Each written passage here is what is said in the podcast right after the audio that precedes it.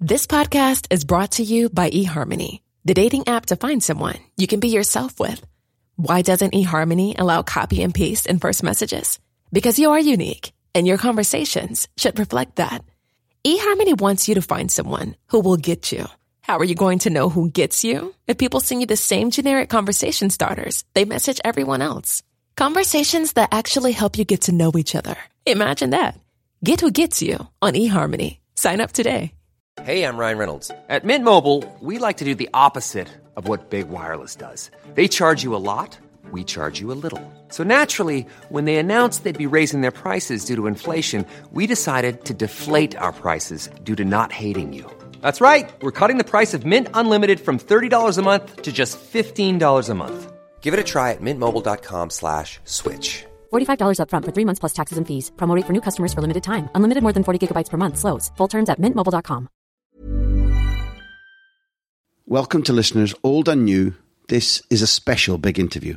I'm Graham Hunter. In this podcast series, I sit down with current and former footballers to talk about their life, their career, their achievements, and their thoughts, sometimes the things that make them laugh, on the sport that we all love. This time, my guest is Andy Robertson, Liverpool's left back. Between Andy agreeing to appear on the show and meeting him at Liverpool's Melwood Training Centre, he put in a landmark performance in his team's wonderful 4 3 win over Manchester City. Lucky us, because this was still very fresh in his mind when we met. It's a long way from the fourth tier in Scottish football, where Andy started his career with Queen's Park, but he talked about experiences that gave him an important perspective on where he is now. He's come a long way, but I don't think he's done yet, far from it, in fact. You can get an extra big interview plus a documentary special every month and hear all our content free of adverts by signing up as a socio at patreon.com forward slash Graham Hunter. This month, only socios get my big interview with Les Ferdinand and a documentary called Pep Talk that I put together with Jonathan Northcroft, star of Stage, Screen and the Sunday Times. For £2.99 per month, you'll also know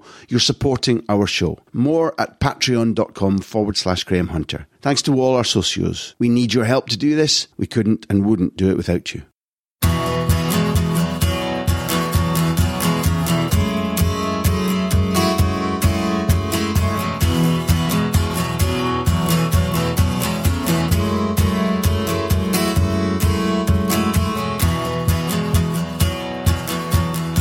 As I always say at the start of every big interview, um, we're with somebody that I admire, but we're with um, our youngest guest.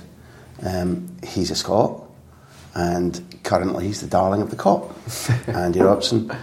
Thank you very much for welcoming us to uh, this historic training ground.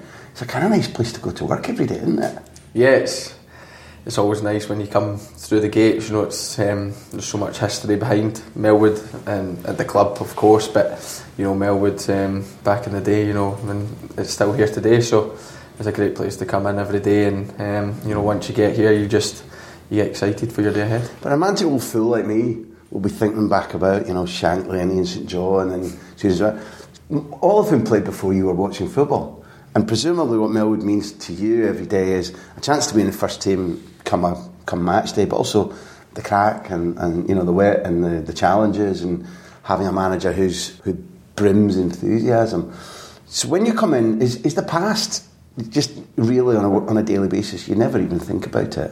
It's it's hard when you play with a club like this. You know, the past is obviously such a big, a massive part of this city and this club. So, but as you as you get comfortable, I wouldn't say I'm completely comfortable yet, but you know, as I come in, you know, a couple of months, then you know it's all about you know this is your workplace, and you start getting a wee bit more used to it, and you know thinking you know this is the time to to work, and like you said, try and get in the team on the match day on Saturday, or it's a great environment to be in. The whole every staff in here, all the all the players, um, you know, it's all it's all good fun, but um, when it's time to work, it's it's head down and work hard. I was just sitting in the canteen and got a mug of tea, and I looked out, and the thing that stuns me is the grass is almost luminous. it kind of sh- it shines at you. What's the best thing about coming into work in a place like this every day? The smell in the dressing room, getting the boots on. I don't know the the crack. Do you feel the same when you see grass? We're we're very privileged in what profession that we do. You know, a lot of people are stuck maybe behind desks and they don't get to like we're outside every day kicking a ball about, which as a kid you you dream of, and I'm sure people still my age will still think, you know, I wish I was doing that, and it's the best job in the world. I always say that, and I'll always stand by it. And um, when you come in, you know, if you're in this job and you're, mo- of course, there's hard times, but you know, if you're more than doing this job, then um, you should look in the real world. The product of daily work is, is that thing that happened at the weekend. You know, whether you play for Liverpool or support Liverpool or City or not, we saw a game whereby when the manager was on American TV after it had all died down on the pitch with Lee Dixon and Le Saux, he went, Well, you can look at it as a football coach or you can come to it as a football fan and go, What the fuck was that? So Andy Robertson, so what the fuck was that? Yeah. as, a ga- as games go, right, irrespective of your participation, what have, have you ever seen or thought of a 90 minute match like that in your life before? It was it was a game that was played at a million miles per hour. You know, we didn't get our breath back. Probably, you know, we were all in the change room and nobody was really speaking because it was just one of the ones like, what did just happen out there? And you know, the gaffer, he's, I think he just let that loose in his you know post match, but you know, for a neutral point of view, I think like all my friends obviously have a look into me, but you know, people you follow on Twitter and all that, we're just loving the game as a as a neutral. You know, lots of goals, two good teams going at it, and and the attacking football was incredible. And defensively, you know, even though there was seven goals, there was still you know a lot of big challenges. You know, tight at the back, especially first half, and it was just one of the games that that's football for you. It's one of the games that will probably go down and everyone will look back at, especially at the end of the season, and go, you know, that was that was a right good game. And you know, the most important thing was we came out on top of it. That was if you don't come away with the three points, then I'm sure Man City have quickly forgotten about it. But what a game, and it was brilliant to be a part of. I saw, you know, watching it, of heaps of talent. That's obvious. Pace, commitment. But I wondered to what degree did strategy or tactics help you win the game. And therefore, I wanted to go back before it. What was the manager's messages to the team or to the defensive unit or to you? And, and I'm also genuinely really interested for listeners. No trade secrets, obviously. But one of the things that people probably don't think about a lot is that footballers are asked to carry quite a lot of information. And if you play three times a week, that's three different big chunks of information about team tactics, about an individual opponent. One, what's that process like under Jurgen Klopp for you or the team, the actual information delivery?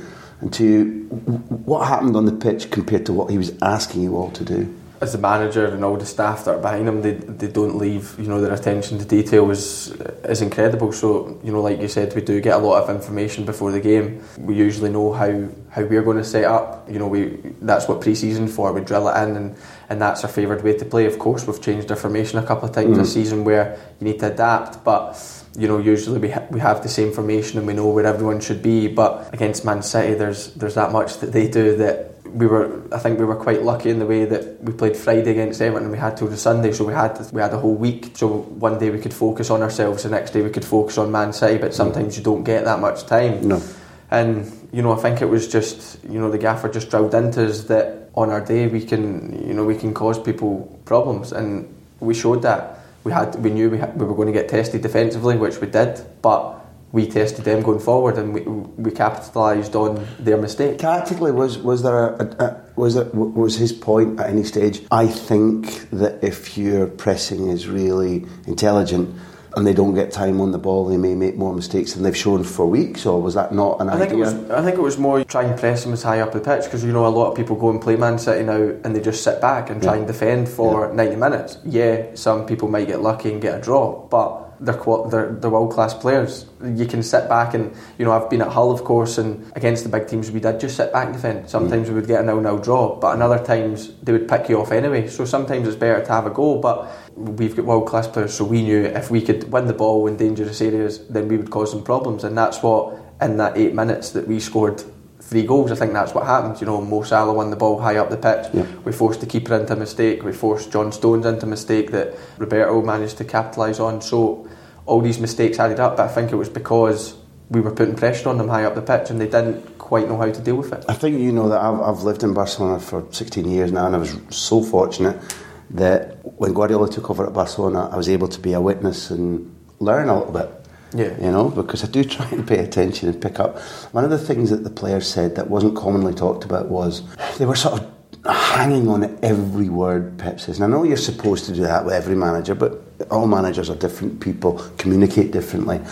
And he has this exceptional way of um, communicating, but what they also told us, that group of, of Xavi, Iniesta, Piqué, Messi, whoever, were like that. The, the more he tells us, do this and this will happen, and it happens, our belief becomes total. You know, So, in, have you experienced that when you see kind of what he tells you to, or the group of coaches tell you to do, and on a game like Sunday, it all comes true in that in that those three big moments that change the game? Does it reinforce your enthusiasm for the message and your, your sort of belief? Yeah, hundred percent. You know, I think it's you know no matter what kind of like level you play at, it's easy to get you know a couple of clips and go look they do they do this. But we have we have that much information that, that we get to see it you know in a lot of their previous games, and we knew how they would set up. We knew their fullbacks would go high, and you know the gaffer kind of set us up a wee bit differently how to defend against that and make sure all the half spaces were covered when we go and press and don't leave any space in behind. And we managed to do that. So, for instance, if you know they like to switch the ball a mm. lot because they've got pace on the wings, whether it's you know on my side it was Sterling and Walker, so whoever it was is, is rapid. Yeah. So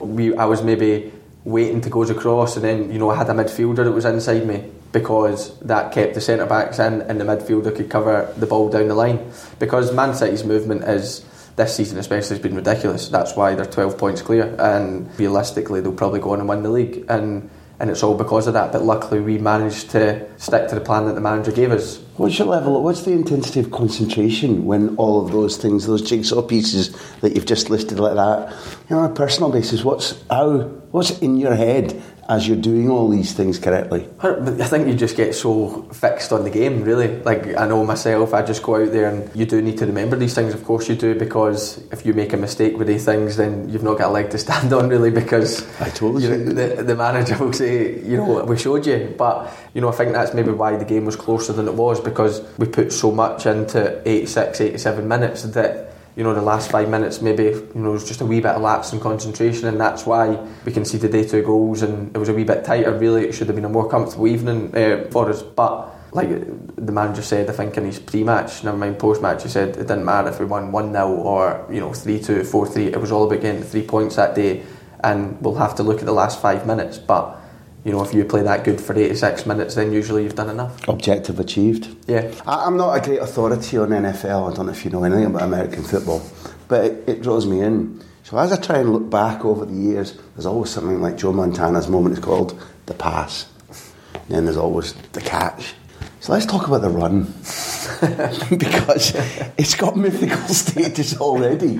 Um, and I bet you're going to tell me I was just natural, of course. That's about, what was going through your head? what was? I didn't really want to be that far out of position, if I'm honest. But when I came in, um, you know, I was thinking I was speaking to one of the lads about it, and it was just every pass back, they all gave me a sniff of the ball. I thought, I'm going to get there, I'm going to get there, I'm going to get there. But, you know, if maybe the first pass was a wee bit firmer back to the, I would have left it, because that's me done my job, I've forced my winger back. But at that moment in time, we'd just scored three goals. We were 4 1 up. The fans were magnificent. Everyone was right on top of us. So we had an extra 10%. And I thought, after the first press, you know, you, you heard everyone up. And then I was like, I need to keep going. And, you know, I don't think it was a foul at the end, if I'm honest. But I. Usually I'd run up to the referee and argue, but I was completely out of breath. I was just like, get back in position and focus. But it was just one of the moments that, but especially when I went to the centre half, because I think everyone now knows how good their goalkeeper is with the ball. So I knew he wasn't going to launch it. I knew he was going to take a touch. So I knew he would give me. You a were a step ahead. especially- Ah. Yeah. So luckily, like he was so composed on the ball, I thought he'd maybe panic, but he didn't care. But you know, obviously, it was just it did catch quite a bit of um, you know. But apart from the, the fact that, because the, if you go from our point of view, as much as we learn about football and love football, and, and everybody on social media, they, everybody loved it. Because you can really quickly and cheaply say, look at that commitment, that's fantastic, that's what I would do if I. But I think we've had enough interviews where we talk about, you know, what kind of environment is there under a coach or at a football club? And creative risk risk management in your head about what kind of environment is there a blame environment? Can you you're, you were analysing there or certainly you've got a very good version of what was going through your head at the time there. But analytically you were going it's the right thing to do. It might be oh but it's, your brain was functioning. It, it, are you just like that naturally or is there a, a culture here of acceptance that if you think you're doing the right thing and you take a creative risk if it doesn't quite come off th- there won't be blame unless it was directly disobeying a tactical order. Do you, do you know what I mean? Yeah, of course. I think you know everyone's seen us this season, and probably since the managers came in, really that you know he likes as soon as we lose the ball, then it's all about you know pressing and try and get that ball back. Because if we've got the ball, then we can control the game. Mm-hmm. we can't concede goals with, when we've got the ball. We can only score goals, really. So, you know, I think from the terms of pressing, I don't think he'll ever tell somebody not to press. He would maybe prefer that we were hunting in twos and threes instead of just one man pressing. But you know, I knew if I was I was to go there, I think it was um, Gini Wijnaldum. I knew he would cover into left back. I knew somebody would drop into midfield. So from that point of view, if they did get through, then I would just have to get back, but people would have been in my position. That's really good to know. This is the pre-season training. This is the work yeah. that you've done already. You don't have to look. There'll be the, my smart colleagues yeah. who've got the same work ethic will be slotting into where they should be. Yeah, it's not. You know, it's not about. Um, you know, it's about learning other people's positions as well. It's about you know if especially you know he likes our fullbacks getting forward and when we go forward we need protection of course we do because if we go 40 yards and put a rubbish cross then they are on the break so we need people covering us and that's the way it always has been but we also need to cover our centre backs or our mm-hmm. centre mid if they go wandering mm-hmm. so you know it's, it's all about learning other people's positions as well as yourselves and I think you know as a squad we're, we're quite good at that uh, we have because so many people listen to us we ask them occasionally for questions so Ben Cropper has written in to say for Andy. As one of his players, how best would you describe Klopp's vision of heavy metal football?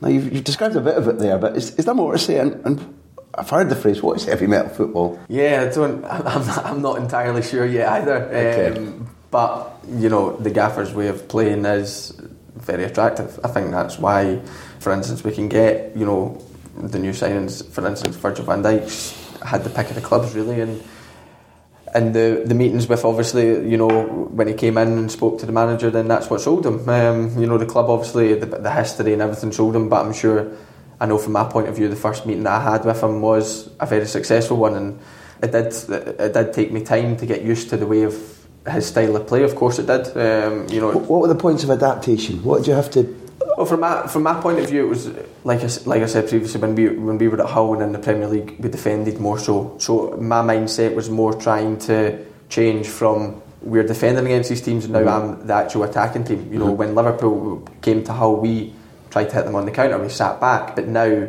we're the ones. So I think I think in my you know in my debut against Crystal Palace, I had more touches than anyone on the pitch. But I probably had more touches than any game I've ever played in my career because we dominated the ball. We had about 80% possession, which I've never really been involved in. From having seen you previously, you'd be quite happy with that, though. Yeah. You would want to be on the ball. Oh, 100%. There are many successful defenders who, the less time they're on the ball, yeah. the less threat is going on, the less yeah. chance of mistake. But I didn't anticipate that's not your point of view. No, it's, you know, I was, I was delighted because it meant that I was making an impact. I was putting crosses in the box, I was driving forward. But, you know, to get your concentration is completely different because of course, we cannot switch off defensively because we get hit on the counter attack mm-hmm. because we have most of the possession in mm-hmm. most games. But now your concentration is also right. When I'm in the final third, I need to pick the pass. I need to do that. But in Hull, we would maybe I would maybe have two attacks, but now I'm having ten attacks. So it's now your ratios are a lot different, and you know your percentages have to be a lot higher, and and that's something that I'm still working on and still trying to adapt because you know, probably especially recently when I've got in the final third, you know, crossing and stuff like that maybe hasn't been up to scratch, but it's just because I'm putting in more crosses now, so I yeah. just need to get that consistency of if I had three crosses at Hull, two would be good, mm. and that's fine. Mm. But now I'm having maybe ten crosses at Liverpool and maybe six are good, but that's not good enough in my in my terms. So you know, it's just about improving and all the time and and learning under the manager. And in my opinion, there's no better um, you know to learn under. Do you do extra?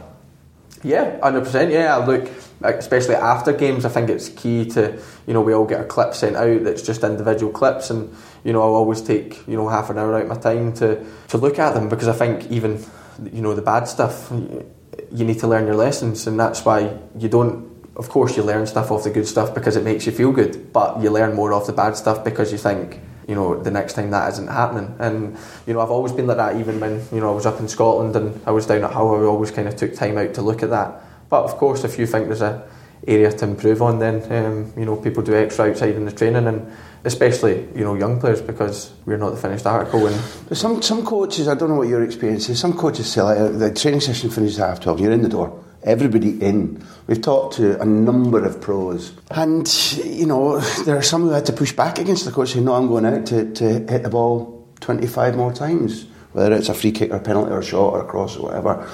Are there rules about you know you can't do extra, can do extra, and, and you know out there and actually saying I'm taking an extra half hour and everybody else has gone in? I think I, I don't think the manager will ever stand in your way. Whether it's you know maybe a day before a game or two days before a game, then maybe he's like you know lads, everyone in. Um, yeah, yeah, yeah. You know we've got a game in two days and it's not really the time. But especially you know when it's Saturday to Saturday, I think lads do take time out to whether it's on the pitch or off the pitch. You know whether it's gym work or whatever, then Sure. they maybe take time out because that's when we've got a longer build up to games. But you know the amount of Saturday Saturday games we've got is very you know it's minimum, and when it's three games a week, then it's all about getting your body ready really for the game, and it's about maybe you know taking it easy. But when it's training, go 100% in training, and when it's over, you know get in and, and relax. So you know it just depends what you've got on really that week. Well, if we step away from actual football for a second, do something special is happening here. From watch from a distance, the fact that those four players, one of whom was going out, was the Fab Four.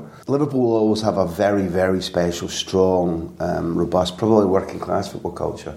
It's probably one of the most popular and known football cultures anywhere in the world. But as society changes, as people change, I think the atmosphere, is certainly from when I was younger, the atmosphere has changed here. Yet there's something now where there's more of a fusion between the crowd and the team, or maybe the playing style, or maybe the crowd and the manager and the, and the playing style. And, and you know, like or not, you seem to be a part of that. In that, it, I guess it's nice that the crowd chants your name, whatever. But what is the relationship between a Liverpool player and the fans, and, what does it feel like? And and do you ever, you never play for it, I suppose, do you? Or I think I think you always every player wants the fans on board, and I think you know as a squad and as you know the eleven that go out there, we all want the fans to get behind us because we know if the fans are behind us at Anfield, then they can give us an extra yard. And I think on Sunday that was a big factor. They maybe put the fear factor into some Man City players, but they gave us an extra 10% it does impact on you. Is that then? hundred percent because if you if you know the fans are cheering everything that you do, then you're like you know they're behind us, so it gives you maybe that extra yard. It gives you that spring in your step. Wow. But you know, I think from that point of view that our our squad does that. You know, we don't let our standards drop. So if somebody's maybe slacking a wee bit, we're told straight away. You see the manager how active he is on the side of the park. I don't want to know what distance he covers in a game either, but you know he gets the fans on board. He gets the players. He's always shouting at us. He's always getting us going. And when you've got somebody on the side of the park like that, then it's if you're ever maybe struggling or whatever, then you can look over and you know he'll come on and get you going. And if you can't react to that, then um, you know I suppose you're going, to, you're, going industry. be, you're going to be struggling. Yeah, you're going to be struggling in this industry. Yeah, And it's the Kop. yeah. I mean, it's the Kop. I know when you're, you know, when you're when you're shooting down and you're going towards a Kop, then I think, you know, there's no better feeling. Um, you know, celebrating in front of them and all that, especially you know, like against Everton when we scored late on and stuff. You know, Big Virgil would nod it home, and you know, all of them going wild, and you know, the Kop's famous, and you know, if you ask probably every supporter in world football, do they know about the Kop? Then I'm sure they would. Well, what about your uh, your parents are both with us, right? Um, so I guess it's exciting and emotional for them as proud parents and people who have had a big role in how you've developed. But y- your dad was a good footballer. Yeah, he was. Yeah, up until he had a, um, you know, he had a back problem. But you know, my uncle played at a decent level and stuff like that. So football's always been based. My dad was good pals with Charlie Nicholas and Jim Duffy. That A was fellow guest on this series, Charlie Nick. Yeah, Charlie Nicholas. Who my family and his family are still very close. So. Um, my dad's always been involved in football, and to be fair, my mum's always been involved in football. Both of them had season tickets at Celtic from an early age, and me and my brother joined in when I think I got my first season ticket when I was 18 months old at Celtic and up until I was 18 so I've been going all my life. But you know obviously when I started playing with Queen's Park and it was Saturdays and I was playing all the time when you know Celtic were playing we had to all give it up because my mum and dad wanted to c- come and support me. Of course they did. And I couldn't go to the games anymore. So then you know their support kind of changed and um, you know obviously they always supported me but um, we always went together to Celtic but then they were going to you know maybe like the lesser stadiums as such as like your Stranraers and Berwick Rangers to come and watch me so you know they've both been very supportive of me throughout my career and I was thinking because you know I knew that um, Charlie was a family friend, and Charlie turned Liverpool down. Yeah. like sat and explained to us in, in this same big interview about how Kenny and Graeme Souness were on the phone and said this is right for you, and Charlie was just tiny bit headstrong about I'll go and find my own pad somewhere else and make my own impact, and he talked to us about really how brutally he suffered in London as a youngster and had Yeah. a call for his sister to come down and just be with him and be a companion for him because he was lost and lonely, which you'd, you'd never believe about Charlie with his confidence and his flair and so on and so forth. But mention your dad because presumably Liverpool meant to him what Liverpool kind of means to me at, at my age. you know, the moving, swaying Kop, you know, the anthem dominating, you'll never walk alone, dominating everybody's appreciation of social culture in football. So when Liverpool comes along for you, is it extra exciting for him? Did he have a relationship with Liverpool? Did he, you know, Celtic and Liverpool is not, they're not miles apart. Yeah, I think the only the only relationship we had, the the first thing he said to me when it was coming was that there was, you know, one day that he hated Liverpool in his life, and that was because Kenny Dalglish left Celtic. Of course, and that was it. yeah, and that was the only reason. And he said once he got over that, then he supported Kenny Dalglish at Liverpool again. So it, that was, you know, he hated that Celtic had lost such an icon. So I feel that way when when Everton, long before you were born, signed Joey Harper. It took me about twenty years to forgive them. It really Yeah. did because Yeah. he's the King Joey of Aberdeen, Yeah. you know. And I, I so Yeah, I sure know exactly forgetting what your now- dad. now that oh, Yeah, but um, you know, obviously for them and for my brother and for my girlfriend and all that, it was you know it was a massive moment for us, and they all came down when I was signing, and we went to you know we went on the tour of the the stadium and stuff. Um, not that we needed to know the history of the club, but you know it was nice to take in, and you know it- so you know they love coming down to the games, they love watching, and um, obviously you know hearing my name getting sang and that, you know it was a proud moment for them. You know, never mind me. Life is full of awesome what ifs, and some not so much, like unexpected medical costs. That's why United Healthcare provides Health Protector Guard fixed indemnity insurance plans to supplement your primary plan and help manage out of pocket costs. Learn more at uh1.com. Ryan Reynolds here from Mint Mobile. With the price of just about everything going up during inflation, we thought we'd bring our prices down. So to help us, we brought in a reverse auctioneer, which is apparently a thing.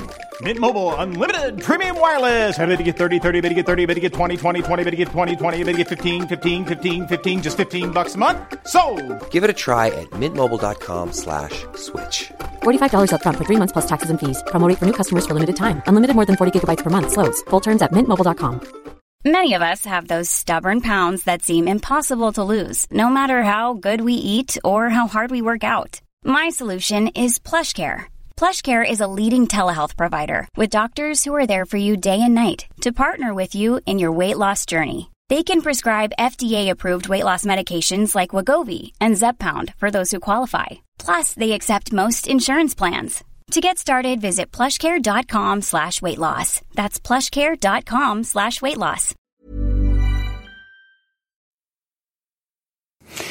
You, you threw in Queen's Park. I'm extremely interested in that because, again, across this series, we've talked who would have been the most powerful on it. Maybe Damien Duff, for example, about the atrocious way that kids of his age were treated as apprentices, but he wouldn't change a thing of it. Yeah. And it made him. And he went into some detail, including about Kenny Dalglish, about how tough that was at Blackburn. And then again and again and again, we- we'll talk to maybe managers in this series who say kids are not made of the same stuff anymore. Now, I, I guess it must have felt shit that somebody got it wrong at Celtic and said to you, "You're not right for us. You're not. You're not going to make it." And you end up at Queens Park, and you're doing. T- if I'm not wrong, you do a lot of those tasks for a different reason because Queens Park is a different kind of club. It's an amateur club, Yeah. so you have tasks and work at, at, at Hampden, and it, it might not have felt so good at the time, but I think I'm asking, how did that feel?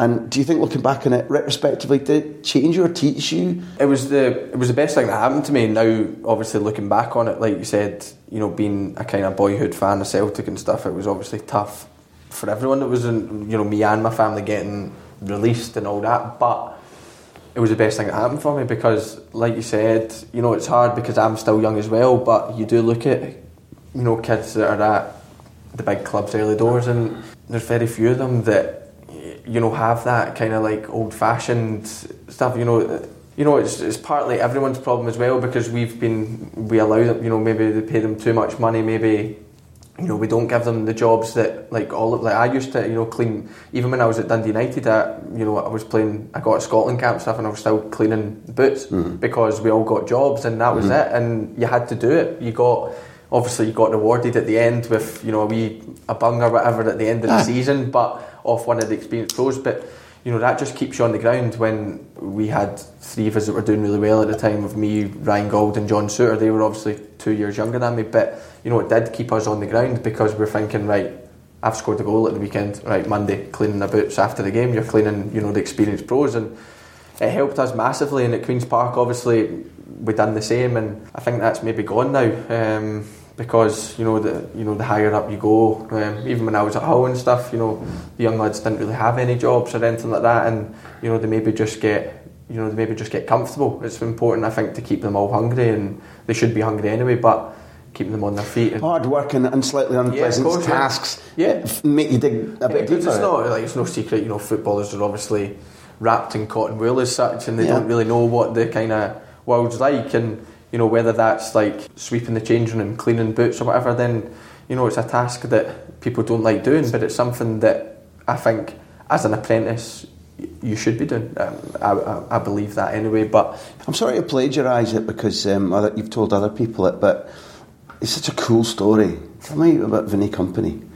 Um, how does your relationship with Vincent Kompany begin? Um, and, and, and, and how does it end? I say that because I absolutely admire him so much. Yeah. He's slated for this series. We were talking to somebody yesterday who knows him really well. He says, mm, football coaching, he'll be brilliant at, but he might not do that because he'll probably be the president of Belgium. He's so political and bright and whatever. So I'm a huge admirer, and I, I'm led to believe that you two are close. So how did it begin? I wouldn't quite say. Okay, all right, all right. I don't, all I don't, I don't all think we have a relationship. I don't think. I think if you sat here with Vincent Kompany and asked if he knew me After Sunday, I know it's going to be a little bit more bumpy. Let me take you back to Hampden. Yeah. Um, well, I was working. I was only 16, 17, and basically when you know Scotland played or there was concerts on, then you know the guy Andy McGlennon would bring us in and give us say ten pound an hour or whatever. So we'd work three hours and we'd get thirty quid, and we all thought brilliant. You know, we're working with our teammates. It's Listen, brilliant. if there's a good gig, I would take ten Yeah, pounds an so, hour and yeah. work there now. So um, you know, Scotland were playing Belgium, and I think Vincent Kompany was injured. So you know, I was just walking by, and I, I think I gave him a program or whatever, and that was that was about the extent of it. I just said, "Oh, do you want a program?" He said, "Yeah," and I walked off. And he's probably thinking, "Who's that?" But um, and then I think um, somebody tweeted him when I was at Dundee United just after I'd got my Scotland call up, and I think he'd tweeted back saying, you know, it was an inspirational story and all that. And then, um, you know, I think that was the end of it really. And Then obviously a couple of times I've played against him, but you know, he probably I just like it. fact he sent you a message. Yeah, yeah. I just thought that's really yeah. cool. Yeah, to that's be a guy who's in touch with Yeah, especially when I was at Dundee United, you know, all the uh, like next day in training, all the lads were slating me and everything. And it was, know what I? I wish, I kind of wish you never done for that day. But then uh, once it once it all settled down, you know, obviously it was for such a you know for such a good pro and a good you know a good player um, to kind of take out his time to, to tweet that was was nice. kind of feels like he is in touch with football and reality and dreams. Yeah, and yeah, hundred percent. for all the slagging that you took. Yeah, for all the slagging, yeah, he must get you know a lot of tweets every day, and you know to see that one, then obviously he thought it was worth it. But you know now it's probably forgotten about. So that one covers Rehman Mohammed's uh, question, which he was asking about. Great to see a Scot. Does it give you a different perspective if you've worked a little bit for a living? Daryl Geraghty, a great supporter of the podcast. Who was your hero and who did you model your game on? well, I wouldn't say I modelled my game on, but as any Celtic fan growing up in my age, my hero was Henrik Larsson. Of course, it was. Um, what he'd done for our club was uh, unbelievable, and I think everyone loved him. What did he do for your club? Describe him. he took him. To, you know, he basically. I wouldn't say he carried our club because we had a really good squad then, mm. the likes of you know Stan Petrov and Chris Sutton and John Hartson and all these top players, Neil Lennon. But for him to stay at Celtic for so long, especially when you know a lot of big clubs were after him, was was brilliant. And you know, he just the amount of goals he scored and. You know, especially that you know when we got to the UEFA Cup final, um, the amount of goals you scored in the campaign, and, and obviously you know everyone was gutted that you get beat in the final to Porto, but I think no more so than him after scoring two goals, you would think that would be enough. But obviously that was the start of Jose Mourinho and, and Porto. They went on to win the Champions League the next year as well. But you know what a career and what what a player, and it was one that that's why Parkhead was probably sold out because of Henrik Larsson. And um, Did you watch how he played though? Yeah, I think he's you know his movement, his, his finishing, his finishing was incredible. You know, he, he knew when to when to chip it, when to blast it, when he- and for somebody that was you know five foot, whatever he was mm-hmm. in the air, he was. It was- he it defies belief. What, oh, what a leap he had! But you know, I was quite fortunate because obviously I was growing up, and at that time I didn't know I wanted to be a fullback. You know, I played in, in numerous of positions because you know you were probably playing with three teams at that time, so you played all different positions. But you know, I was quite fortunate that I got to work under and watch, you know, Jackie McNamara because he was, you know, a great fullback for Celtic. Both he and his dad were classy footballers. Yeah, and to work under him at Dundee United for my first professional year set me in good stead, and I'll always stand by that. And since then, I've been, you know, I've been really lucky to have such a good coach. Um, Henrik came to. I was very fortunate. I, again, I was in Barcelona. Henrik came to Barcelona, and I knew what a good player he was. But to see Henrik Larsson getting a bigger cheer when he came on than Ronaldinho was getting Yeah. at that club, that demanding club with legends everywhere. And for them, he broke his leg in the November Classico in his first season. Was out, watched the system, had learned it by the time he came back in, and in a season and a half, utterly stole their hearts. Everybody around the club it was a truly extraordinary phenomenon. He's obviously he- he's a good role model to learn from. But I did want to get from you whether you'd taken things from his playing style and applied it to your attitude or your movement. That's I, well, I definitely don't have the finishing that he does. Nowhere near it. um, I would love to, but um, no. From that, you know, his attitude was well. From a fan watching, you could tell his attitude was spot on because he didn't want to miss a game. And when he was injured, he was gutted, and, and when he came back, he was in top condition, like you just said. And and that I think that sums up a you know a top pro. Peter Gordon is, is more of a comment than a question. Top class performance against Everton and Manchester City. The Kop belting out your name, music to the ear of all Scottish fans. Keep doing what you're doing, as it's just great to watch. By the way, when will you let Sterling out of your pocket? You don't have to. That's, let's just let that one lie. Chu, uh, Chu Yan um, says for Andy Robson, how different is it playing for Liverpool as compared to Hull? Is there a huge difference in culture and facilities? Maybe the the, the, the facilities um, comparison is a bit unfair, but what, what did Hull and Steve Bruce teach you? And um, how did it feel? Make, did you make your Premier League debut against the reigning champions and beat them against Leicester? No, no, no. That wasn't my that wasn't my Premier League debut because we got relegated the first season I was there. My Premier League debut was against QPR away, and we won one 0 But the first game was against Leicester when we got promoted again. But um, no, my first game was QPR away. What Um, kind of experience was that? It was it was brilliant. I don't think um, I was only in the door a week, and we played against Stuttgart in a friendly, and I managed. We pl- I played wing back, and I managed to score at the back post, and um, and then on the Friday just before the game, Liam Rosenior, the right back, he was going to play left back for the game against QPR, and he. I think he injured his hip or something, and then the gaffer had pulled me in the morning Saturday and said, "Look, I'm going to throw you in," and you know straight away you start thinking, "Oof, like you know, this is the Premier League, and you just you just start thinking you hope it goes well and everything. And we won one now. We kept a clean sheet. I think I cleared one off the line, and you know I played well, and that that just set me in good stead for Hull. Um, you know, I obviously gained the manager's trust massively in that first game because that's what it's all about. And uh, mm, from there, I don't think I really looked back. Are you, are you, do, you, do you ever get nervous? I don't. I wouldn't say I get nervous in terms of you know I'm shaking to go out or whatever, but you do, there's there's different games that you get a wee bit you know a wee fire in your belly, and I, I, I always have fire in belly whoever I'm playing. But there's- Extra adrenaline, bit, uh, yeah. Like for instance, you know the derby and against Man City, you, you know there was a wee bit. And like when Scotland played England, you know, it's one of the games that you knew you're like, this is a big game. Here we go. Do you know what I mean? And and it's just about all using that kind of you know that energy in the right way because you know some people can use it in the wrong way Yeah. some people can use it in the right way and I think that's where I'm quite good because you know I can I can u- usually I can use it in the right way and and put in um, you know a good performance I, I go back to the Hull thing. What did Hull and Steve Bruce teach you? Steve Bruce done you know a lot for me because The character, eh? big character I, yeah. I'm a fan. I like him. He's Great. been very good to me over the years. you know, great character, and I think you know he's he's good to he's good to a lot of people. I think in the squad he has this personality that all these players just want to you know run through a brick wall for, and that's that's why Steve Bruce is such a successful manager because he has that he has that about him. And um, you know, I was gutted when he left Hull. You know, obviously for one reason or another, but. Um, you know, I actually met him on holiday uh, this summer and I had a good chat with him. And, you know, he was just telling me if I ever need advice, then give me a phone. And, you know, he was such an influential figure that I've had. And, um, you know, I think it was what, two, two and a bit years I had under him. And, you know, it was, um, it ended in promotion, of course. And it was, um, In a, a promotion, not just like that, a goal in the semi final yeah, for you. and an own goal in the second leg. Okay, let's just strike that from the record. Yeah. But the 3 0 first leg win was enough to cover out that 2 0 Yeah. second leg defeat. And own goals don't count. Yeah, if you don't go count. through. Exactly, If you go count. through.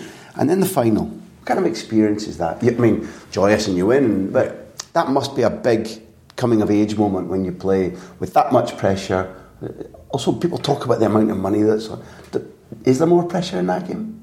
When I look back on that day, I hated it up until seven o'clock at night when the final whistle. Really? Really? The problem, the problem with that game was what you want is it's an early kick-off because you don't really sleep at night. Yep, It's the yep, adrenaline, and yep. you know all the lads were up early. We had to wait till five fifteen. It was roasting hot and all that. But you know, The- and the city probably for the week before is Oh, is but- just but on you. It was it was bouncing. Um, you know, the city was, and you know, obviously we like.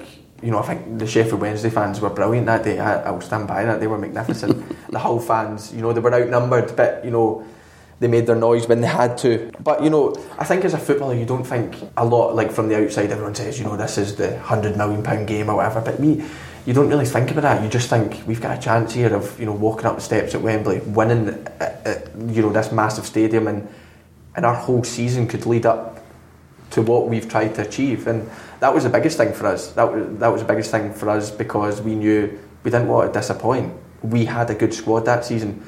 Really, looking back on it, we should have probably been more contenders to going up automatically. But once we got in the playoffs, Derby were a bogey team that season. They beat us at home 3 0 and we get beat away 4 0. So we were a wee bit, you know, we need to get by Derby, we need to get the. But, you know, that So that first game that first game was ma- that first game was massive for us, and luckily we came out the blocks and we blew them away. And then the second leg, we were we had a lead to protect, Mm. and we should have been better because we should have just went, you know what, it's now now try and go and I win the remember game. watching it and I was thinking that they, they, they, they, they're all over the place. Don't know which, which twist or stick. Because we got in at 2 0 at half time, and I remember the gaffer walking in, and for the, that was the first time I think he didn't really know what to say because we had, like, all he'd said during the week and the 10 days leading up to this game was uh, it goes out the window. We need the boys to, like, we need to come out of this shell. Start nil-nil again. Because it was hard, because in the, even the first half, when they went 2 0 up, you know, we were wasting time with throw ins and stuff, and I, I couldn't get my head around it. No, I'm like, we're 2 0 no. down here. But it, that's what it is, and that was my first real. That was my first real experience of you know a two-legged tie. But match management is a difficult art. Yeah, it is. Yeah, and I think you know we've got. I think I've well I've got better at it. Um, you know, we obviously we got to the League Cup semi-final last season with two legs over Man United, and it was a wee bit better and stuff like that. But um, you know that was my first experience, and it was really hard to get your head around because you're thinking you're two 0 down here, but you're going through. So relax. And I remember Derby had a massive chance early on in the second half, and I think if they took that, I don't think we would have got there. Do you talk to yourself during games? That game I did. Mm-hmm. that game I was trying to shake myself up and mm-hmm. shake everyone else up because we all went in a shell. There was not one of us that performed that night. But it, at the end of the day, the objective was to get to Wembley, and we done it. I hear you. And with that, I remember after their big chance, I think it was about 50 minutes, it was Craig Bryson that came off his shin and he just put it wide. And then after that, they never had a chance, and we had a couple of chances, and then that's when I felt 70 minutes or so. We were, I thought we were there. I thought we were quite comfortable. And you hated the, the you know the tension or the, the long wait and the, the heat, but the, the day of the final ends well. A talented Scot scores, I think, if I'm right. Is it Snodgrass scores? No, he set it scores in the final? Diamé. Diamé, sorry, yeah. Snodgrass set it up. Yeah, Very I- talented footballer. I had a golden chance as well. I missed an own goal about seven yards out. I think it was. Ball was bobbling. To be fair, it was a. It's a terrible It was pitch. a bobble. Oh, terrible, famously terrible pitch. Tatty field, aye, yeah. aye, aye. But um, Who could expect you to finish that one? to be fair, that day we can we controlled that game. I thought that was a good side, just better on the day. We were even though it was one 0 and it was tight, we were we were a good team and we had chances and we can. I don't think Sheffield Wednesday really had a, a shot on target. Sure. The only thing was the last ten minutes they brought. I don't know if you remember that season. They had about four massive strikers, that big Nuhiu or whatever he. Yeah, I know you about mean. six foot six, and he came on, and then the big other lad came on, and we were just hanging. João, I think his name was. He, we were hanging on and hanging on, and then you know the final whistle. It's just it's party time, really. Well, that's a great phrase because one of the things we do really badly in this industry is we ask a footballer or a manager in a moment of their head is exploding. There's, you know, it's Times Square at Hogmanay. There's fireworks going off, and how do you feel? And there's no chance Yeah. of getting some sort of magnificent thesis of an answer. Fucking brilliant is how I feel. That's, Yeah. that's what everybody wants to say. But like, it, when you have that joy of we've done it, we're up, and you compare it to having lost a cup final uh, with United and, and the stress of the second leg against Derby, and it begins to sink in. What, what's the process? How do the pieces fall into place? Uh, yeah, we really are up, or the first face you see that you know, or you Yeah, know, it was- how does it Yeah. unfold? I remember walking down the steps, and obviously all our all our family were in right. My mum, dad, and um, Rachel, my girlfriend, were all sitting there, and I just I just grabbed them all, three of them, I think, at the same time, and you know just hugged them all. And me and Robert Snodgrass had shared a we got a box for all our other families. My Yeah, brother, my uncle, and all that were there. Yeah, but that was that was stressful. Mind you, our box got cancelled the day before we were going down. Mr. Snodgrass had failed, um, and then we had to sort a new one. So we had 20 people coming down from Glasgow. Oh, no- talk about stress! with no tickets. But do you know what? Looking back on it, we said that the next day. We said, "Do you know what? That took our mind off the game, Okay. which was actually a nice Yeah, yeah. distraction." But if it didn't get sorted, I Did he was, claim he planned all this? And no, I was killing him. I, I was, honestly. I was fuming at him, and um, I was lucky it got sorted. But then we we went up to the box, still in our kit. We ran up to the box, Yeah. and um, I just everyone was going. You know, what's Glasgow boys just going mental. Mental. All our pals, everyone, and it was just um, and it was brilliant. And then obviously we went. You know, we had a big family, a big family party back in um, the hotel we stayed at in London, and it was great because you know everyone was in a good mood and your season was over and it was just like you know you can sit back and Premier League, here we come. yeah, Premier League, here we come. Did, does that joy with Hull in any way kind of draw back the loss of 500 miles? Uh, because you say here that um, Michael Dawson's version of 500 miles was so bad Whoa. that he ruined the song for you forever. So, how does it like losing a great song and, and winning promotion with Hull? How does the whole thing Michael Dawson, talk us through it? him standing up in that chair singing it is up there with the worst experiences I've had in football. He just signed, and obviously I was knowing Michael Dawson, you know, watching him playing the Champions League, playing for Tottenham, being the captain, everything like that. I thought he's going to get up there, be confident, and enjoy it. He went up and he was a bag of nerves, and he just. Oh, he was. Oh, he was. He didn't know the tune to start. He didn't know how it went. He forgot the words. So then he wanted me and um, Snods and Allan McGregor to sing along. We weren't singing along. No we were making it as awkward as we It's could. on for him. And you know, since I've heard that song again, I've, I, I don't like it. I turn it off straight away, and it's a shame. It's a good song. it was. It was. Look, we're winding up. Your time. You've been very generous with your time, but without again, um, I'm not looking for any state secrets, but Coutinho has moved over to where I live, and um, I well remember a couple of years ago, Gary McAllister saying, "This guy in training, said Graham, you want to." You know, he's a Barcelona player. You just you won't believe. And for a man of that talent, of Gary's talent, to mm. say that about Coutinho, other than what we can, you know, see from watching him, what, what are Barcelona getting, in your opinion, at least? And Matt, his, his talent is second to none. He's he's a world class player, and you know Phil and, and training and everything. He, you know he doesn't leave any stone unturned, and I think it shows the person that he is. More importantly, you know, obviously there was a lot of rumours in the summer. Um, you know, I don't think he hid the fact that he wanted to go, but when he came back, a lot of people's heads go. His form looked super. His form for the f- five months was brilliant, and what you know, the goals he scored, the, the assists, everything that we done, there was a massive part for our for our team for this. Of course, you know, the manager, all the players, all the fans would have loved him to stay until the end of the season, but.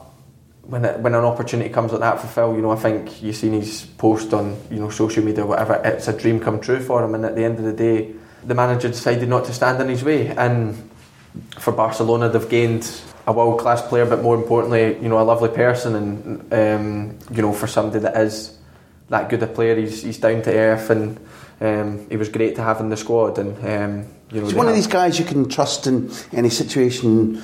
I'll give him the ball because I know it'll stick, or he shows for the ball. Oh, and he wants the ball anywhere, doesn't he? He comes and shows everywhere and anywhere, and his composure and his technique is, is unbelievable. And to play for a club like Barcelona, I suppose it has to be. And for the price tag that they paid, they had to be sure on him. And um, you know, I think it will.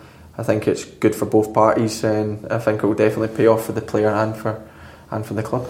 Talking about greats then and finishing on this, um, you know, your dad was a little bit cross at Liverpool for signing Kenny Dalglish, but Kenny's still a big a big presence here. Do you notice that? Do you, do you hear from him? Do you see him around? Yeah, he, t- he texts he texts me quite a lot. Um, he actually he, he texts me after the game against Man City, and he pressed the FaceTime button by mistake at 23.55 and he was FaceTiming me. And you know, it was one of the moments uh, I was asleep and I woke up in the morning and I, like, you still like showed my, my girlfriend straight when I was like, look, like, that's Kenny Dalglish and that's just like, it's like, wow, but like, you know, he's, he's been he's been brilliant for me since the day I went in, and you know he's always asked you know him and his wife about you know I, me and my girlfriend sitting in is you know my kids is he okay? Did we need anything? Everything like that and that's that's the kind of man he is obviously. Um, I was lucky enough to be at the game that the stand got unveiled and it was obviously a proud moment for him and his family but it just shows you what um, impact he had on this club and you know obviously I know it from Scottish football he's got a massive impact on uh, you know Celtic and Scottish football as a whole and what a player he was from what my dad and that say. So you know, unfortunately, I wasn't. I'm not old enough to quite know how he played, but I, I now know him on a personal level, and as a man, you know, you couldn't ask for for much better. You seem to me to be carrying on the, the Scottish legacy uh, quite nicely. Um, a fabulous pleasure to watch uh, a Scottishman who plays football the way I like to watch it, for club and country. And uh, not a surprise given the research we did to find that you talk about the game um, as entertainingly as you play it. Uh, Andy Robertson, thank you very much. Thanks very much. That was great fun. Thank you.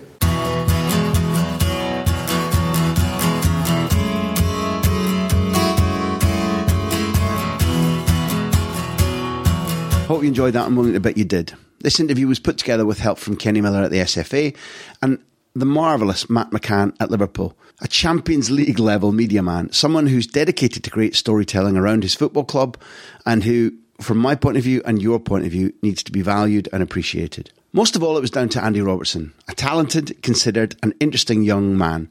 Gracias, crack, as they would say over here in La Liga. Finally, a reminder that you can get an extra big interview plus a documentary special every month and hear all our content free of adverts by signing up as a socio, by signing up as a member. Join us at patreon.com forward slash Graham Hunter. We need you. For £2.99 per month, you'll also know that you're supporting this independent show that we produce and fund ourselves. There's more on this at patreon.com forward slash Graham Hunter. Thank you to all our believers, our members, our socios. Small details are big surfaces. Tight corners or odd shapes. Flat, rounded, textured, or tall. Whatever your next project, there's a spray paint pattern that's just right. Because Rust new Custom Spray 5 and 1 gives you control with five different spray patterns. So you can tackle nooks, crannies, edges, and curves without worrying about drips, runs, uneven coverage, or anything else. Custom Spray 5 and 1. Only from Rust ACAST powers the world's best podcasts. Here's a show that we recommend. This is Roundabout Season 2, and we're back to share more stories from the road and the memories made along the way. We're talking rest stops, if we're stopping to get gas. You will be timed. you will be for sure.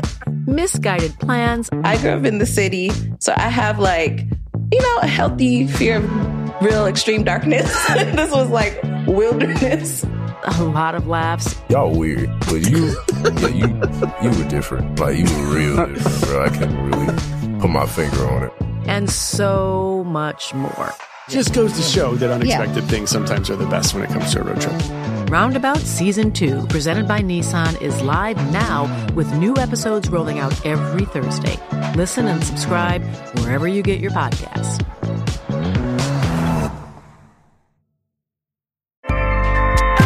ACAST helps creators launch, grow, and monetize their podcasts everywhere. ACAST.com.